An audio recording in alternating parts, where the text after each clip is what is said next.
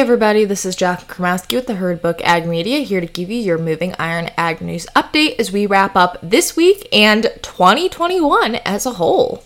Beginning with our political news, the Department of Agriculture is planning on shaking up how they do the Census of Agriculture and are going to be testing what they call the Respondent Portal in 2022.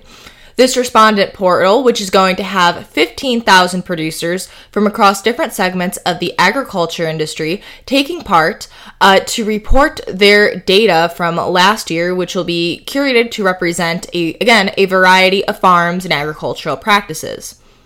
Then participants are going to take a question a questionnaire that is going to be aimed at improving this reporting experience as reported by successful farming.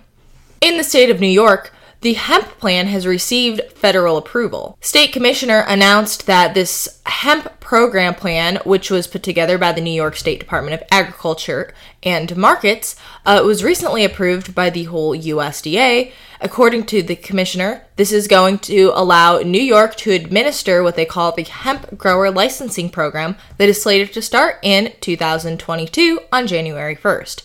Right now, they are currently accepting applications for new and beginning hemp farmers. Next year's Agricultural Outlook Forum is going to be once again virtual, and we'll discuss some things on the horizon for the United States and commodity markets and the whole farm income situation in 2022. Right now, National Hog Farmer reports that the top USDA chief economist is saying that he hopes he is wrong. However, there are projections that unfortunately next year will be an even more challenging year for producers than this past year.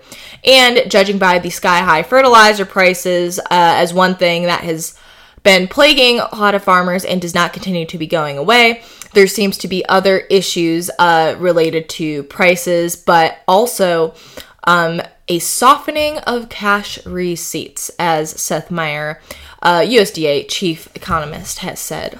Other inputs, too, he predicts are going to remain very high, further making a lot of those already slim margins even slimmer. For the first time in six years, Canada reports their first case of BSE, or mad cow disease. In response to this news, South Korea has quickly acted and has suspended all of their beef imports from the country. Thus far, Canada's Food Inspection Agency has said that no other countries have said anything in regards to, to, trade action.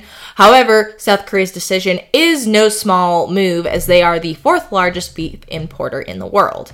This case was discovered earlier this month on December 6 by a private veterinarian who was visiting a farm and reported that an eight year old cow who was appeared to be injured, was displaying some neurological signs. Upon testing samples, she was indeed positive for BSE. An e grocery startup, Grocedy, is working on helping Nigeria combat ins- food insecurity.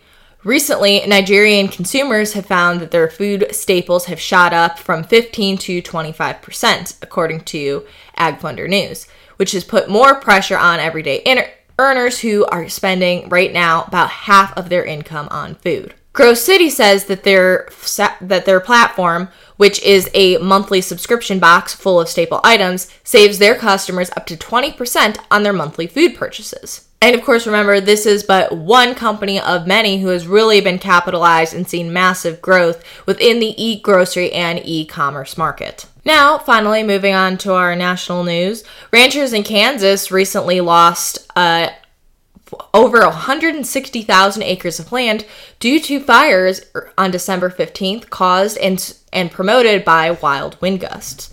There were two casualties, as reported by the Kansas Forest Service, and the road to recovery looks like it's going to be a very long and hard one.